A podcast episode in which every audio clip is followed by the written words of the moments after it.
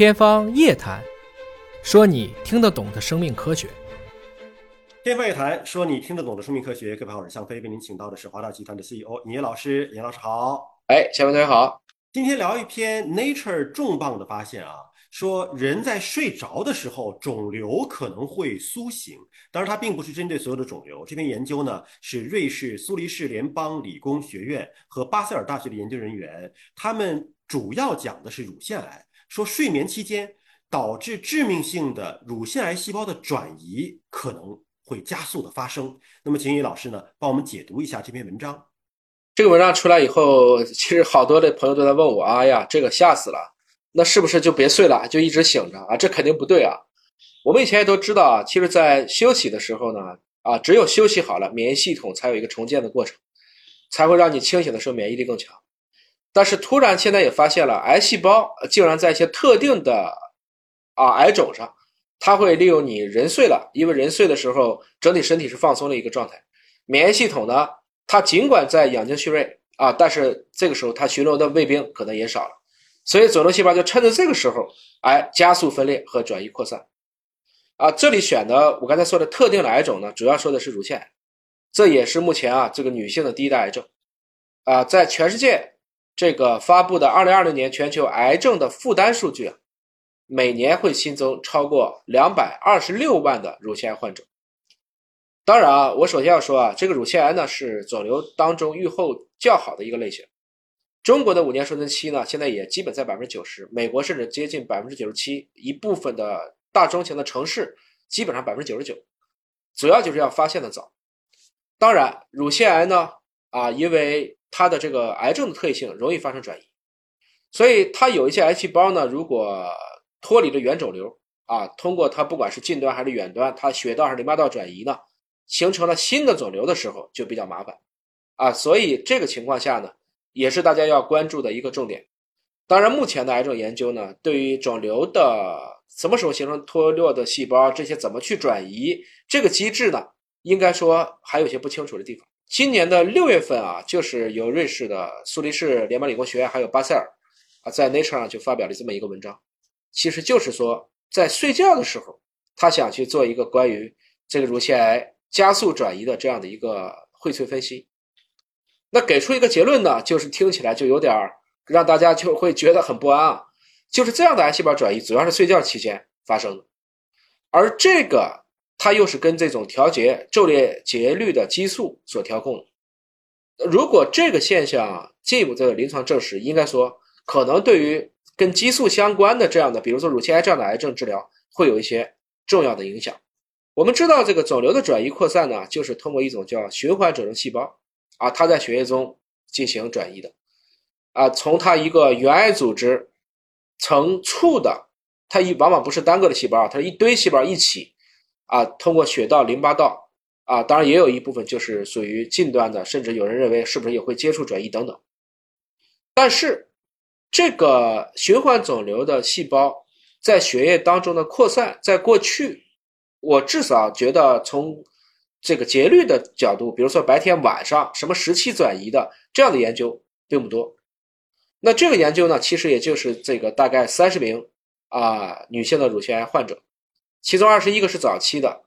九个人已经是四期的转移性乳腺癌。它其实这个实验呢设计的也算是比较巧妙，就是在一天的不同时间点上对它的血液样本进行采集，比如说它在白天活动期间早十点，还有夜间睡眠期间凌晨四点啊，那个时候说大家一般在这个点上基本都能睡了啊。那么然后就分析这个里面哪个时候它的这个刚才说的转移的这一部分循环肿瘤细胞会更高，最后就发现果然是夜间睡眠期间的这个肿瘤细胞很容易转移，而白天活动期间的似乎是缺乏转移能力。那么它是不走了呢，还是说因为白天警察也多，它在转移的过程中被干掉了呢？这些其实就不是很知道，结论就是这个结论了。所以他的通信作者呢在原文中就这么写了啊，当患者睡着的时候肿瘤就醒了。哎呀，这个听起来真是挺郁闷的。当然我还是说啊，不能因为这个大家就不睡觉。研究团队也不能，这个标题还是有点耸人听闻的啊。对，是的，就是说我们这个文章啊都要读不同的证据的，这只是目前的这个第一篇啊。那么研究团队呢，对这个肿瘤细胞啊，也不能光是数数数，他们也做了这个单细胞的这个 R N A 的测序。后来发现呢，有丝分裂相关的基因在夜间睡眠的期间显著上调，也就是说呢，晚上不仅仅是转移多了，它也加速的分裂了，所以它分裂的更快，当然转移的概率就更大。那么到底是什么促使了它的这种有丝分裂加速了呢？他们又用了小鼠的模型进一步的去看它的这个昼夜节律跟激素相关。那我们都知道啊，这个催眠一般用什么素呢？褪黑素。褪黑素吧。哎，然后又用了雄激素，就是睾酮，同时也看了糖皮质激素，这几个都是可以去决定肿瘤细胞的生成动力学。总体来讲呢，他发现其实如果说正常的人体统治是白天，那可能肿瘤的确会占据晚上。主要它也要避开整个这个患者体内比如说免疫系统比较旺盛的这个白天，这个就对于我们先不说它在治疗上是不是有很大的一个作用，但至少我们以后在取样上，比如说什么时间点上进行检测，会有一些新的理论依据。